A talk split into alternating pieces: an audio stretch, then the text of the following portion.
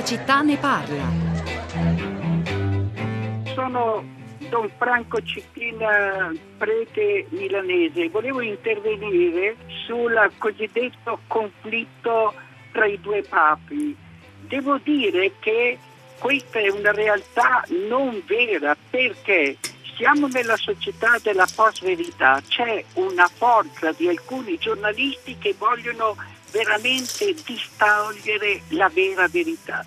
Sul questione del celibato o meno dei preti, sia Papa eh, Benedetto sedicesimo e Papa Francesco hanno lo stesso orientamento. C'è stato ieri dall'ufficio delle comunicazioni del Vaticano una cosa precisa. L'intervento del Papa Francesco non è che vuole abolire il celibato dei preti, ma nel sinodo dell'Amazzonia, vedendo che in alcune realtà non c'era la possibilità di avere le celebrazioni eucaristiche per le chiese, le parrocchie, si sta ipotizzando di dare i sacerdoti ai diaconi sposati. Mm, mm, Quindi è una situazione concreta.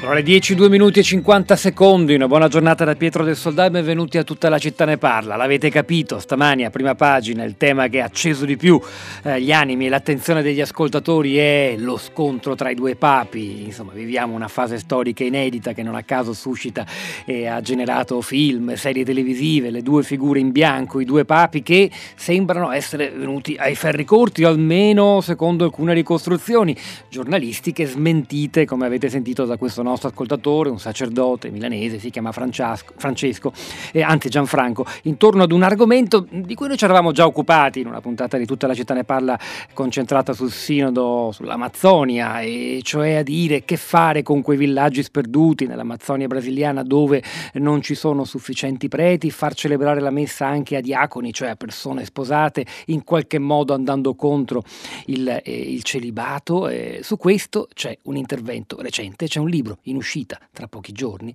eh, e da capire chi l'ha fatto, se l'ha fatto soltanto il cardinale guineano Robert Sarah o se è davvero un libro a quattro mani, eh, rigidamente contro ogni idea di modificare il celibato dei preti, che porta anche la firma di Papa Ratzinger, il Papa Emerito.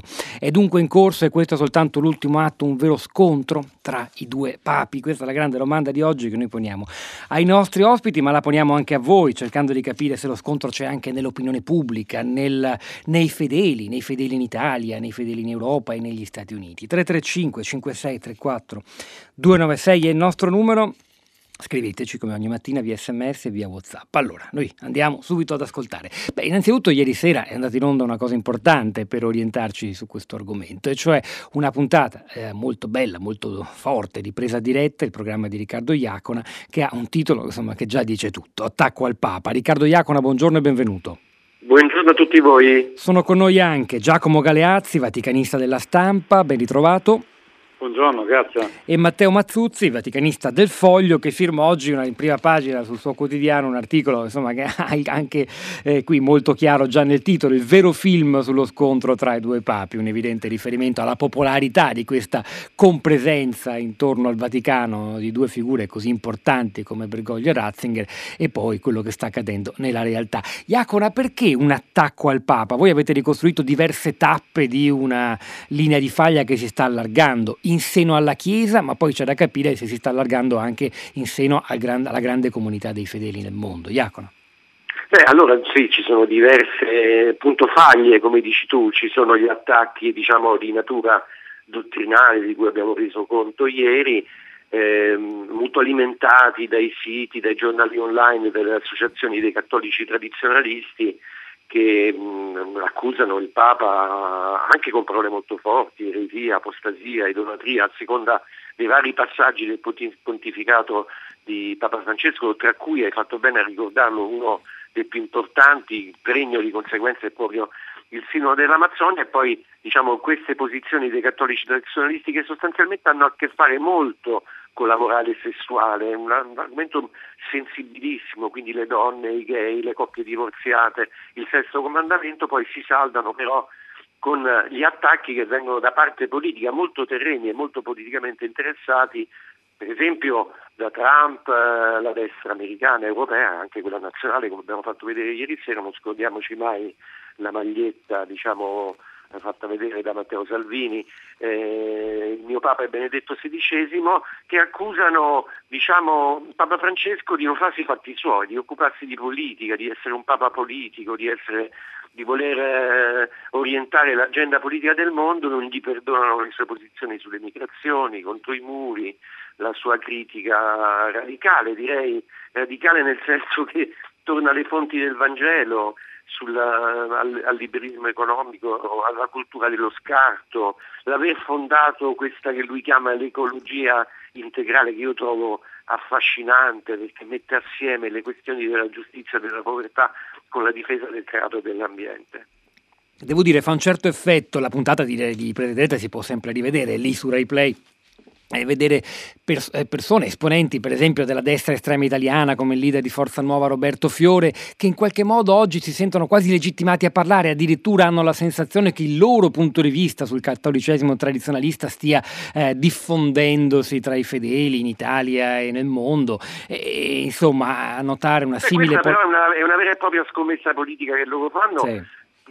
Diciamo con, con una parte anche di successo, perché sono molti i credenti che seguono anche quelle posizioni lì, cioè l'idea di rivestire il sovranismo e il nazionalismo anche con i simboli della Chiesa. Noi ce l'ha raccontato ieri, credo con parole bellissime, eh, fratel Bianchi, il fondatore della comunità di Bose, che diciamo dopo il periodo della secolarizzazione dove sembrava che le religioni non contassero più niente, e invece abbiamo assistito a una saldatura un po' dappertutto nell'Islam tra politica e simboli religiosi. La politica è tornata, cioè la religione è tornata a essere interessante per la politica, ed è per questo che si eh, perché per questo che si portano ai comizi rosari, presepi e cose varie. E poi lo vedremo se ci sono anche dei numeri, perché qualcuno li sta analizzando, cercando di estrarre dal grande bacino dei fedeli italiani numeri rispetto alla politica, sul rapporto tra fede eh, tra fede e partiti politici italiani in questo momento. Ma veniamo al tema del giorno, quello più caldo, quello che occupa le pagine dei giornali,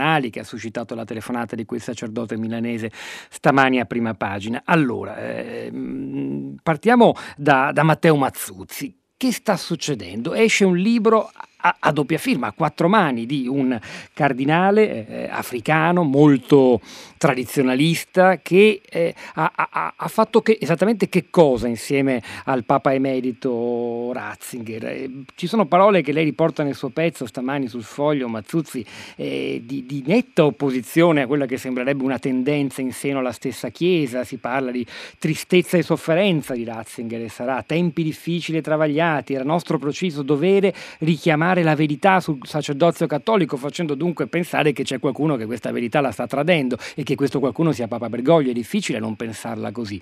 Allora, Mazzuzzi, si può farci un breve riassunto?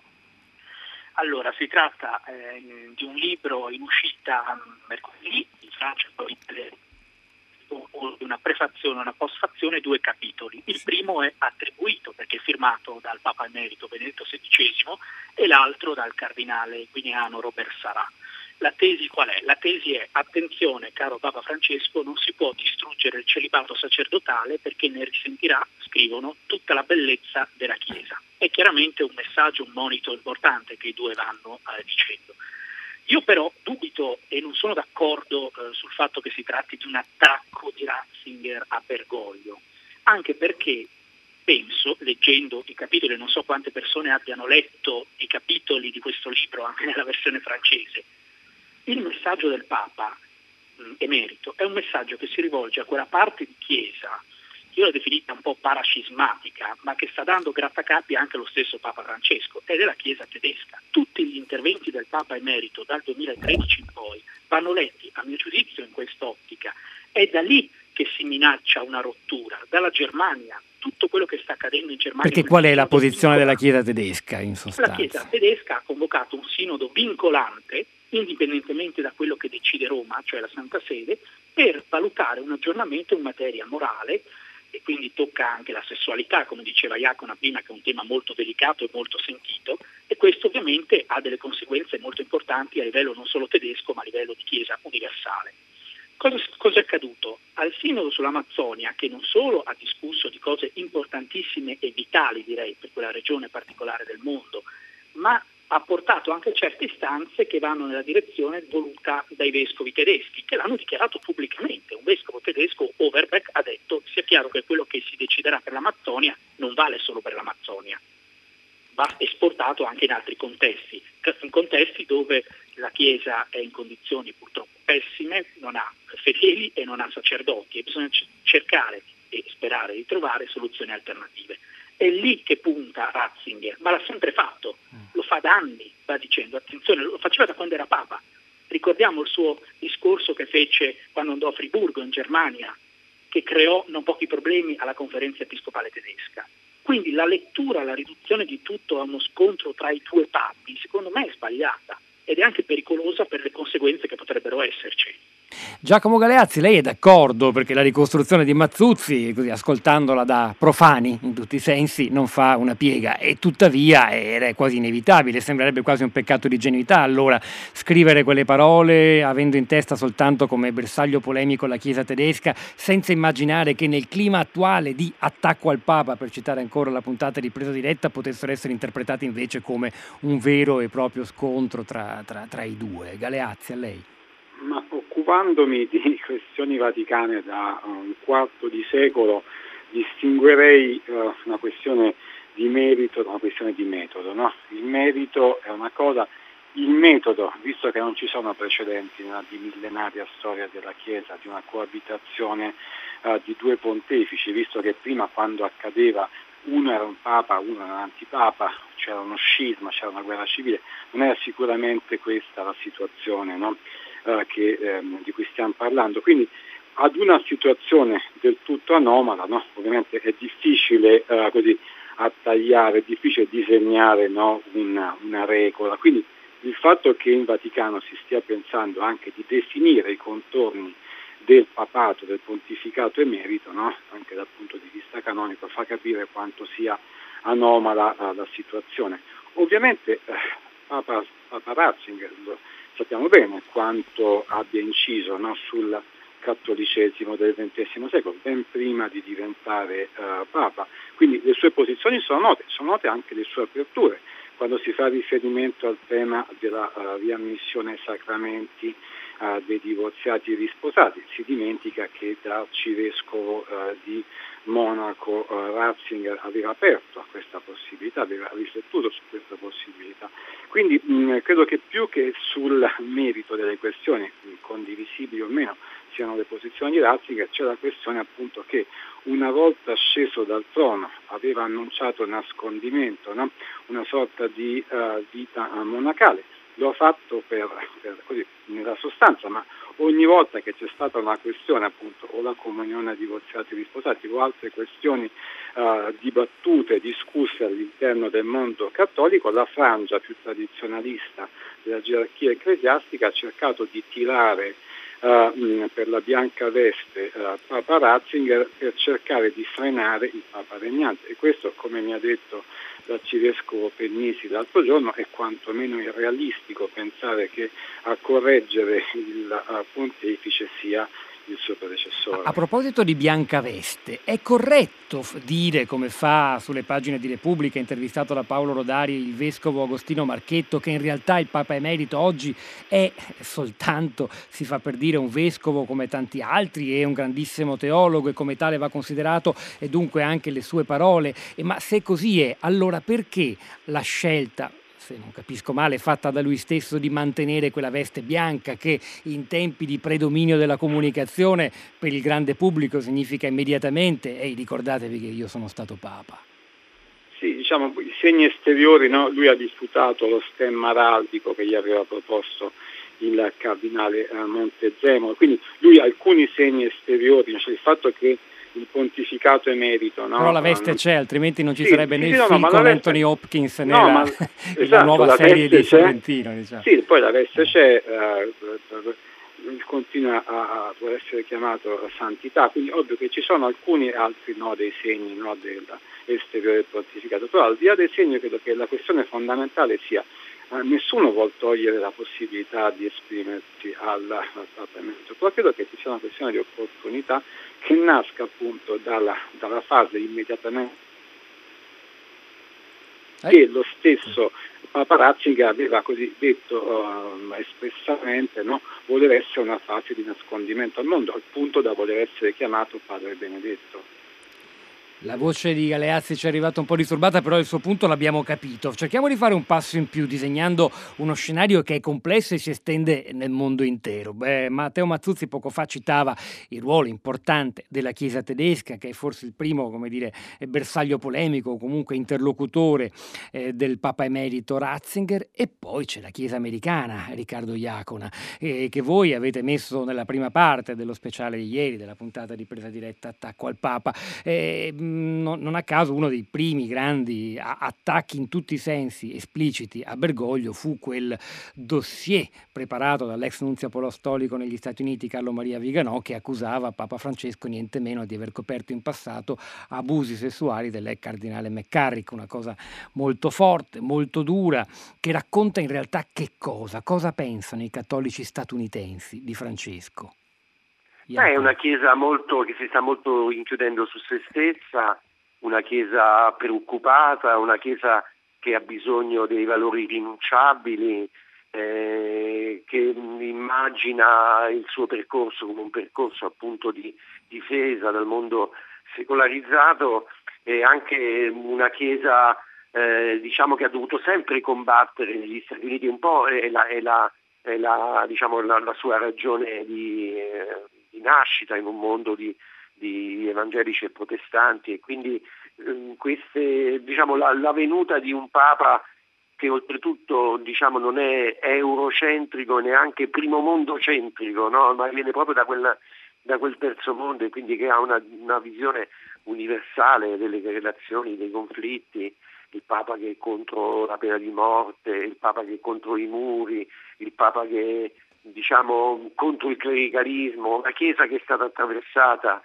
dagli abusi sessuali come quella irlandese, come quelle europee, devastata direi, e anche una chiesa che è in mano, diciamo, ai ricchi laici credenti, no? Perché è una chiesa molto ricca, è quella che eh, diciamo dava il contributo anche più grande all'obolo di San Pietro, eh, e che quindi la, diciamo, di fronte alla, allo tsunami Del, dei casi degli abusi sessuali ha reagito in maniera opposta a quello che sta succedendo, e avete fatto bene a sottolinearlo, perché è la, io credo che l'obiettivo vero sia veramente quello del cammino sinodale tedesco, cioè la preoccupazione vera sia che l'agenda dell'Amazzonia diventi l'agenda europea. Succederà tra l'altro tra poche settimane, in forma solenne si aprirà a Francoforte, ieri siamo stati, l'ho fatto vedere un po', abbiamo fatto parlare il cardinale Marx, Steinberg, che è il presidente del Comitato Centrale dei Cattolici Tedeschi.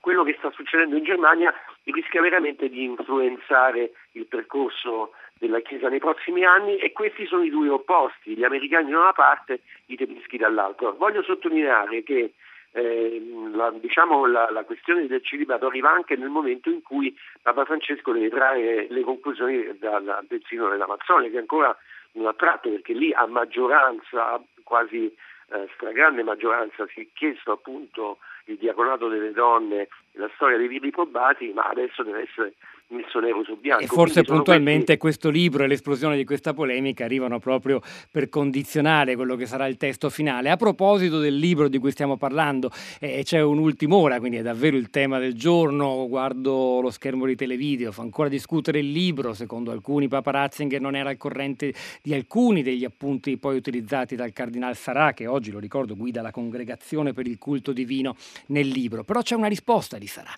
e, e significativamente avviene via Twitter. Ha detto, leggo il virgolettato, eh, affermo solennemente che Benedetto sedicesimo sapeva che il progetto avrebbe preso la forma di libro, abbiamo scambiato più bozze per stabilire le correzioni, ha twittato. E poi ancora, il giorno venticinque novembre Ratzinger mi ha scritto, da parte mia il testo può essere eh, pubblicato. Certo, Matteo Mazzuzzi, è significativo che anche degli, gli ambienti vaticani ormai comunichino tra di loro, e le parole del Papa emergono via Twitter. Quanto è importante questo? Forse non è solo una questione superiore superficiale, il ruolo, il predominio della comunicazione anche per capire quello che accade nelle stanze vaticane, un tempo certo più restie ad aprirsi al mondo e a parlare in questo modo. Una nota di Twitter, anche qui, un po' come Trump, si va direttamente sui social.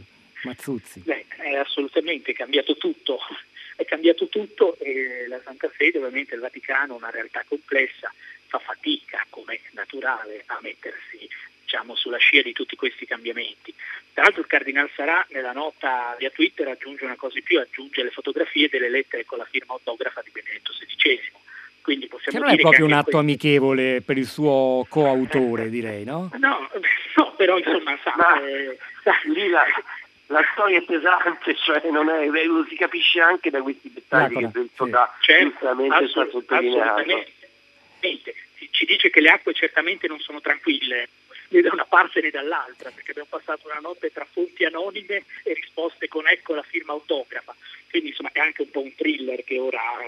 Vogliamo spiegare, eh, ricoinvolgo, grazie a Mazzuzzi, Giacomo Galeazzi che nel frattempo è ritornato con noi, eh, chi è questo signore, questo cardinale settantaquattrenne che viene dalla Guinea, così importante, che ha, insomma, dice parole che pesano e sono in grado addirittura di cambiare il corso delle cose in Vaticano? Galeazzi. No, una fig- una figura autorevole, proviene da una chiesa missionaria, quindi ha un, un rilievo, no, che nasce dalla credibilità della sua testimonianza. Altra questione è l'opportunità di questa, di questa, di questa operazione. Come dicevo prima, mh, altri già prima di lui, cardinali, no, la linea è davvero...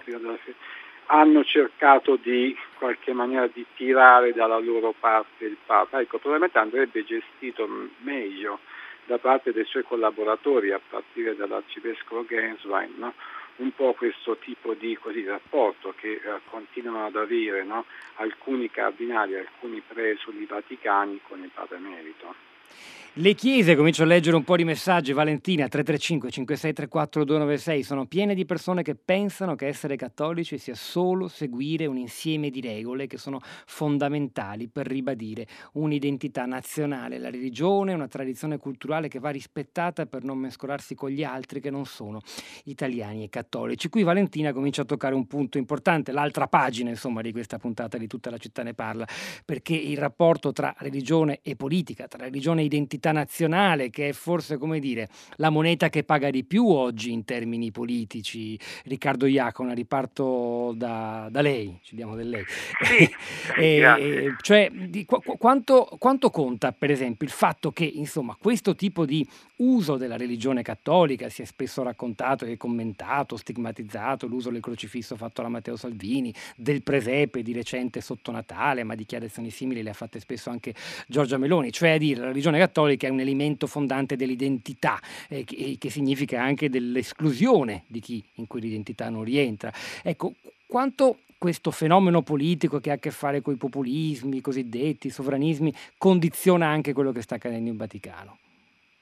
Beh, certamente Papa Francesco è proprio l'opposto di questo, perché si è rifiutato di consegnare i simboli della Chiesa a qualsiasi progetto politico e direi di più, immagina una Chiesa che è aperta, che lui lancia, libera di poter giudicare quello che succede nel mondo, libera di poter entrare sull'agenda politica internazionale, di dire le cose anche con lucidità e radicalità. Vedete quello che sta facendo anche sul piano, sugli interventi diplomatici, sul piano della pace, una Chiesa che non so, riesce a vedere il divino anche fuori dai credenti. Guardate che il percorso sempre nel sino dell'Amazzonia c'ha altre conseguenze straordinarie, per esempio quest'idea dell'inculturazione, cioè dell'idea che tu Eh, diciamo rinuncia al proselitismo per l'evangelizzazione. Beh, immagina una Chiesa aperta, una Chiesa che non ha paura neanche delle altre religioni, no?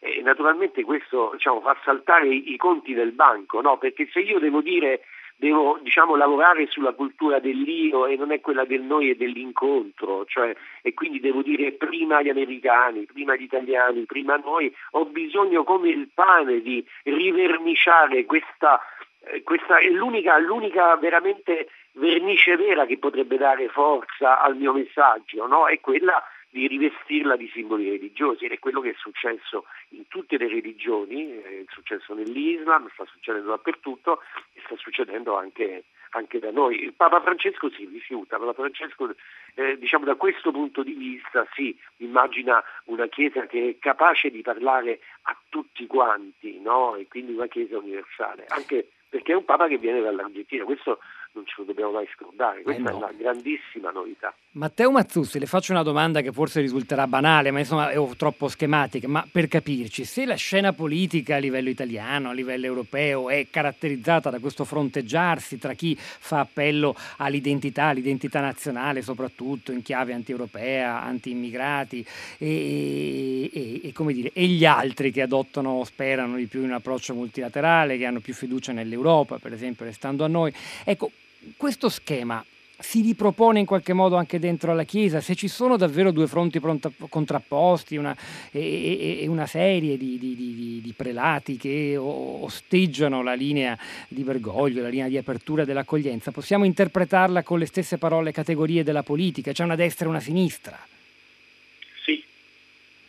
La risposta è semplice, quanto mi pare di vedere, di constatare guardando un po' l'Europa, soprattutto gli episcopati dell'est europeo, penso Polonia, Ungheria, eh, la risposta è affermativa.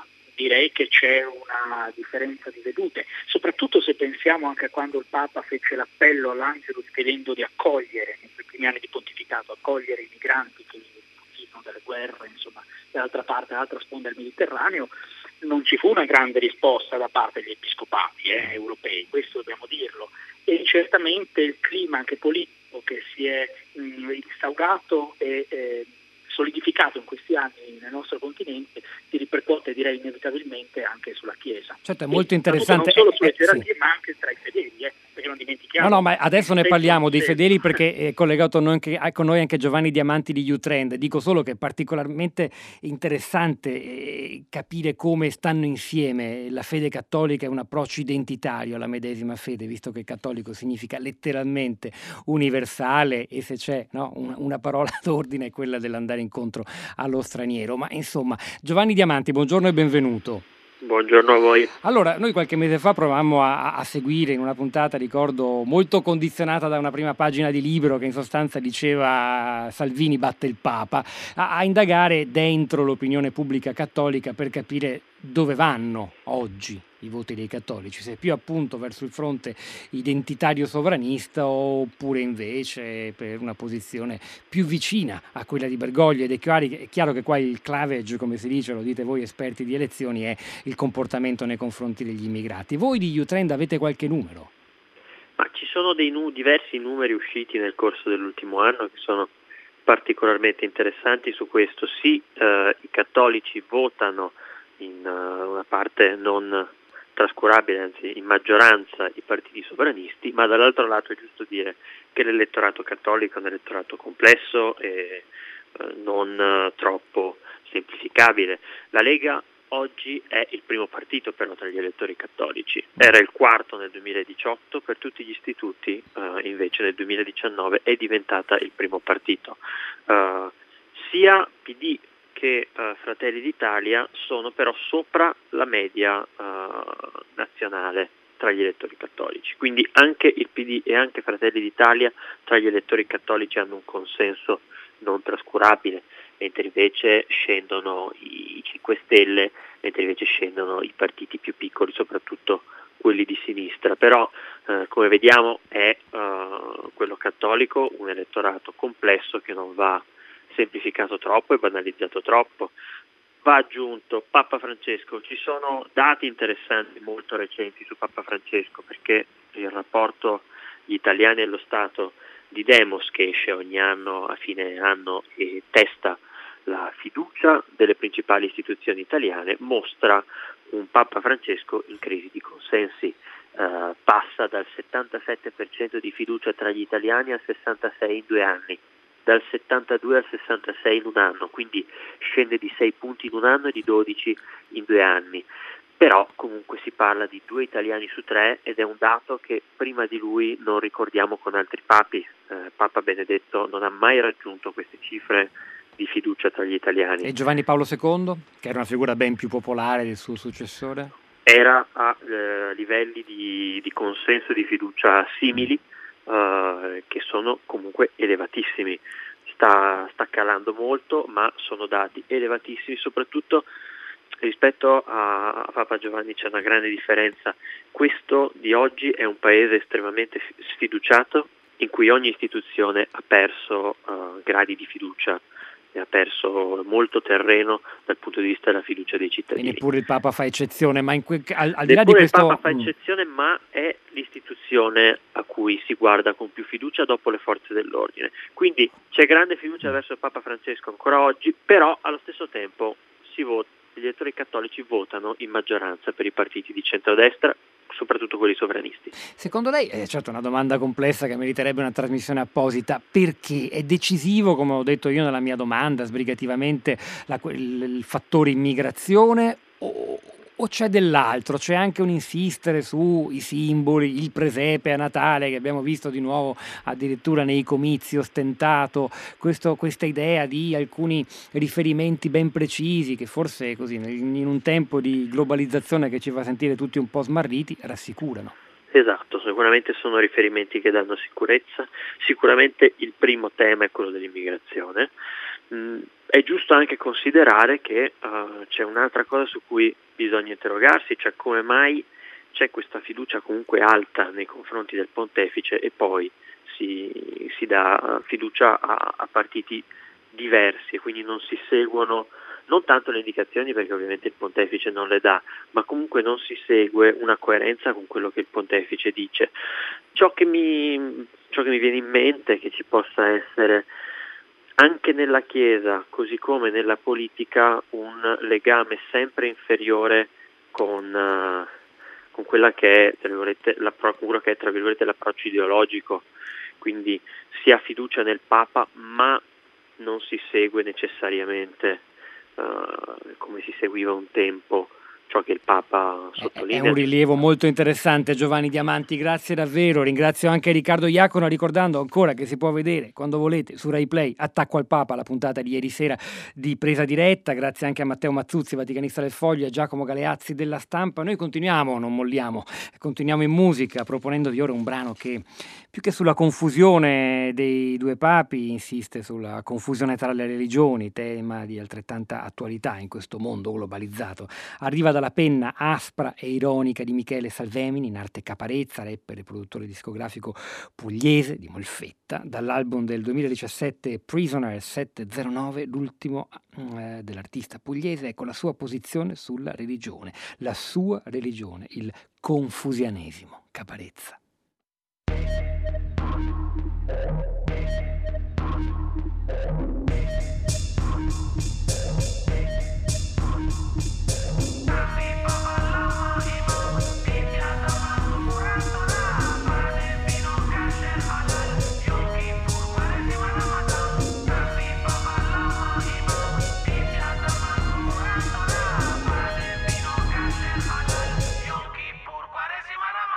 Hello boys, parte lo show, spirituale come Osho, con le Rolls Royce, circola denaro losco come l'offshore, non so voi, io vado a farmi una religione come Tolstoi, anche gli scettici cercano una risposta, se c'è il paradiso e qualcuno ce lo dimostra, caro Tiziano, altro che giro di giostra, sarà un giro di ciupito tipo rito di Jonestown, forse sarà l'età, ma voglio un culto da osservare per essere libero di privarmi della mia libertà. Che poi dicono vivi male, vivi male, ed ci vuole un ministero dell'interno, non quello del Viminale, Viminale. Vorrei passare per un tipo spirituale, come fare? Seguo tutte, seguo tutte, seguo religione, religione, religione, seguo tutte, tutte le religioni. Rabbi, Baba, Lama, Imam, Bibbia, Dama, Sura, Torah, pane, vino, kasher, halal, Yom Kippur, Quaresima, Ramadan.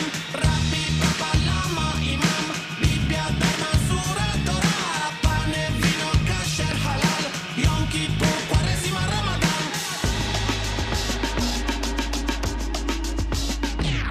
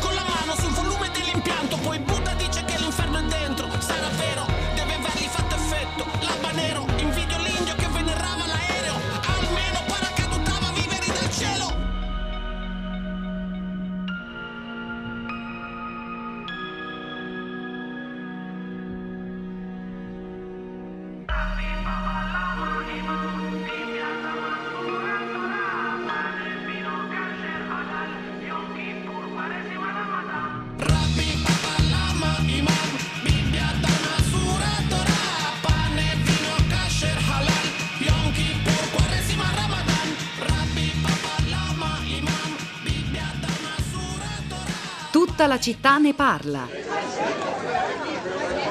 Buongiorno, sono Ale da Milano e mi ricollegavo alla domanda sul um, dare il sacerdozio ai diaconi. E, um, ok, i diaconi sono sposati, sono la cosa più vicina, ma tutte le suore della Chiesa, perché non dare a loro il sacerdozio? Dopotutto sono una forza notevole della Chiesa Cattolica, ordinare le donne mantenendo il celibato barra nubilato. E, nel senso, hanno già una forza, cioè le suore sono una forza importante non della Chiesa dubbio. E nonostante le dichiarazioni del Papa sono venuti anche recentemente fuori degli articoli in cui pare che non è che vengano, tra- vengano trattate in maniera equanime mm. eh, dalla Chiesa Cattolica. Eppure nella Chiesa riformista ci sono preti sposati e preti donne. Qualche ascoltatore poco fa ci ha scritto dicendo: ma perché ignorate l'altro tema emerso stamani a prima pagina quanto alla Chiesa e a, alle tempeste vaticane, cioè l'ipotesi addirittura non solo di far celebrare la messa da diaconi sposati in Amazzonia, ma eh, di dare sacerdozio alle suore, alle donne. Eccolo qui invece il tema, l'avevamo riservato per questa seconda parte di Tutta la città ne parla, dopo aver sentito anche l'irriverente e dir poco confusianesimo di Caparezza. La domanda chiara e secca di Ale da Milano noi la giriamo a Lucetta Scaraffia. Buongiorno e benvenuta. Buongiorno. Storica, giornalista italiana, collabora con molti quotidiani. A proposito del rapporto tra donna e Chiesa, mi lasci soltanto ricordare così di sfuggita sì. che lei ha lasciato la direzione del mensile dell'Osservatore Romano Donna Chiesa Mondo proprio credo, in polemica sul, per quanto riguarda lo spazio dato alle donne nel giornale e poi anche su un tema che riguardava le suore, le suore abusate nello specifico, se non, è, se non erro. Sì, esattamente. Abbiamo denunciato gli abusi sessuali del clero sulle religiose. Come rispondere ad Ale da Milano? Eh, chiaramente nel clima di oggi Oggi sembra di buttare benzina sul fuoco, se già hai così alto il livello della polemica per sì. i diaconi sposati, figuriamoci le suore che dicono messe. No, io penso che le suore siano trattate molto male nella Chiesa. Per esempio non viene loro concessa pari opportunità di preparazione culturale, per esempio, e quindi in questo modo si giustificano anche i loro ruoli eh, subordinati, perché non hanno la preparazione per svolgere dei ruoli, in quanto gli viene impedito di costruirsi la preparazione.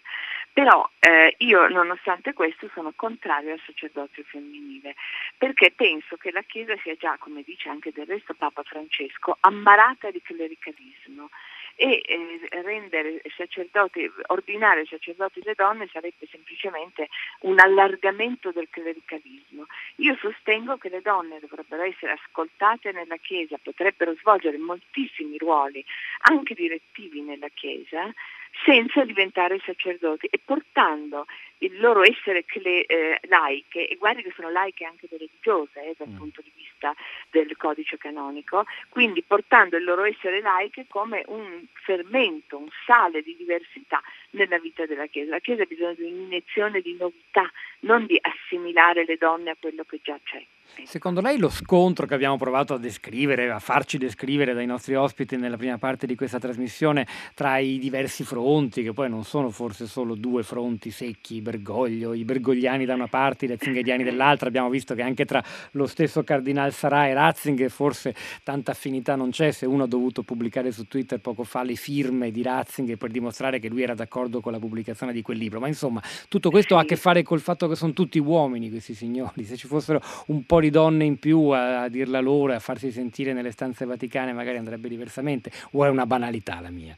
No, non è una banalità, io penso che andrebbe molto diversamente se le donne potessero farsi sentire, anche perché le suore, che sono ancora numerose nonostante che sia in calo vorticoso eh, la vocazione femminile, però stanno facendo delle cose importantissime, in realtà tengono in piedi la Chiesa non solo col loro lavoro umile quotidiano, che però è importantissimo, ma la tengono in piedi anche perché sono un fermento innovativo. Cioè, le suore stanno facendo delle cose nuove e importanti. Ad esempio, Scaraffia? Mol- per esempio, tutto quello che hanno, stanno creando contro la tratta degli esseri umani.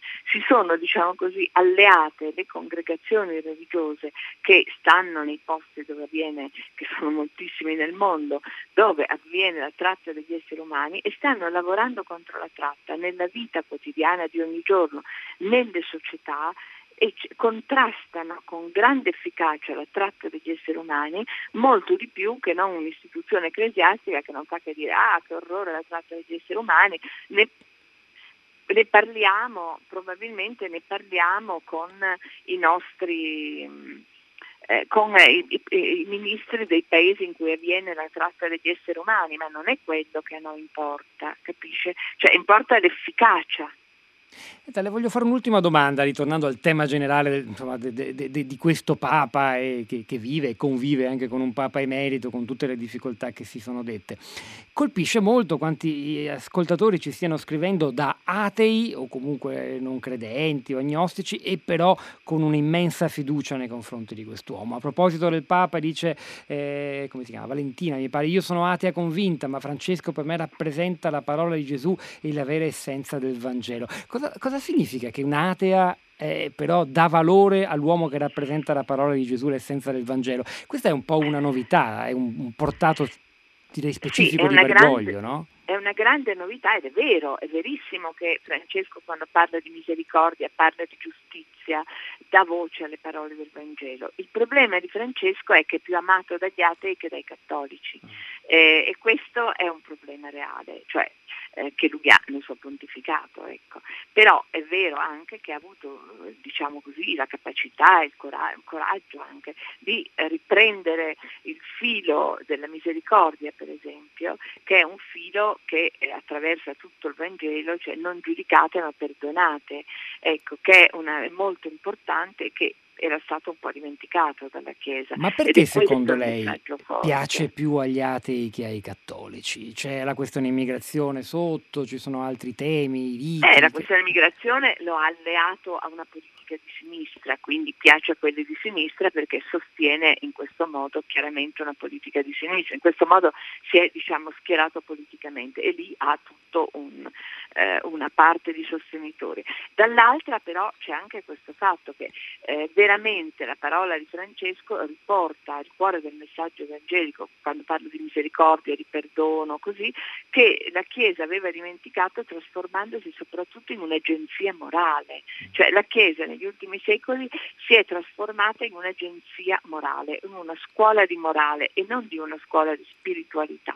Non trasmetteva più, diciamo, l'insegnamento evangelico quanto dei precetti che non erano in sé sbagliati naturalmente, però eh, un'agenzia morale non può suscitare, alla fine si inaridisce. Quindi l'arrivo di questo Papa spiega il consenso che riscuote, soprattutto, lo ripeto, sì, tra persone che non credono, come per esempio, ecco un altro messaggio che arriva da Marzabotto, eh, questa signora che scrive: Papa Bergoglio parla anche ai laici, a chi crede nella solidarietà e nell'amore per la natura, gli si contrappone chi vive il cattolicesimo come scenografia di un mondo chiuso e intollerante. G R tre, Onda Verde, a tra pochissimo con Rosa Polaro per le vostre voci, i vostri commenti sui social network. Tutta la città ne parla. E i preti sposati? Sono stato frainteso.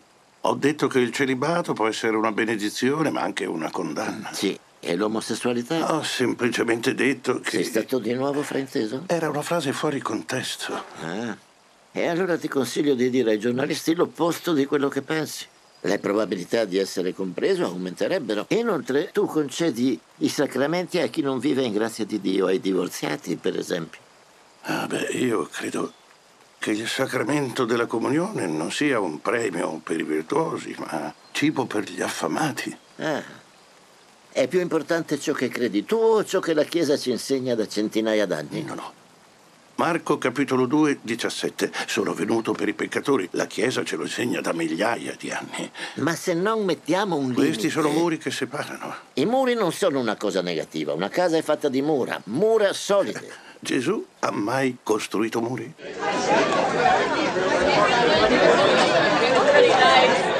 Ed eccolo il già citato film I due papi, diretto dal regista brasiliano Fernando Merel, con Anthony Hopkins e Jonathan Pryce nei panni rispettivamente di Benedetto sedicesimo e di Papa Francesco. Racconta episodi, film tra i due, sia prima delle dimissioni di Ratzinger al soglio pontificio, sia dopo l'elezione di Bergoglio a Papa nel duemilatredici. Beh, quanto ai temi, l'avete sentito, non c'è neppure bisogno di commentare questo scambio tra i due papi di grandissima attualità. In particolare si sono, si, sono partiti dal tema che è al al centro della nostra puntata, che ha dato il là alla polemica prima pagina questa mattina, quello del celibato dei preti, del sacerdozio ai diaconi in Amazzonia, ma non solo, su cui è tornato da pochissimo, l'avete forse sentito anche, il G R tre. Rosa Polacco, il momento di andare a vedere come sui social network hanno reagito a questa puntata i nostri ascoltatori. A te. Ciao Pietro, buongiorno. Beh, insomma, su mh, Facebook la discussione è molto partecipata, in realtà anche su Twitter si discute con veri e propri scambi in tweet eh, intorno a questioni teologiche. Però veniamo ai nostri ascoltatori. Marco scrive: la questione del celibato dei preti, il problema non è ordinare gli sposati o dare il diaconato e il presbiterato alle donne sotto la pressione del calo delle vocazioni, ma è ripensare il ministero ordinato. Un problema difficile, più difficile che cambiare un regolamento di condominio. Eh, sui gruppi anche si muove la discussione, sui gruppi nati intorno a Radio tre. Flavia, su Radio tre, la nostra radio preferita, dice eh, pontefice vuol dire ponte, dovrebbero sentirsi uniti, invece la convivenza di due papi sotto lo stesso tetto con idee e visioni diverse è incompatibile. L'ex Papa Benedetto, che non chiamo emerito, una volta dato le dimissioni avrebbe dovuto ritirarsi in qualche luogo come fece Papa Celestino quinto. Le risponde Stefano, dice: siamo abituati a papi politicamente di destra, quindi ci sembra che il conservatorismo dottrinale e politico coincidano. Questo non è vero.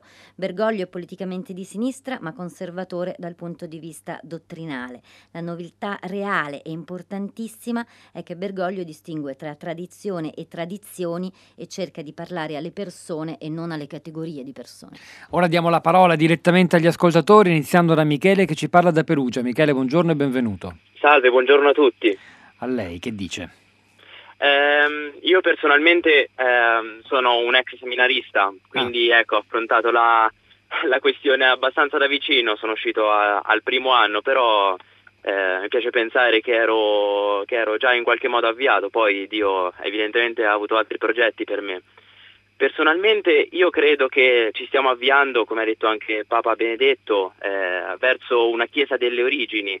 Le, insomma, tutti i dati ci dicono che l'affluenza domenicale nelle chiese è talmente bassa che, che non si può più pensare a un mondo cristiano, a un mondo, eh, l'Europa, un'Europa cattolica, forse, forse più in America, ma non tantissimo. Ecco, quindi personalmente non vedo perché eh, nella Chiesa delle origini San Pietro era sicuramente sposato, il Vangelo ci parla di una suocera, ma mh, forse anche qualche, sicuramente qualche altro apostolo.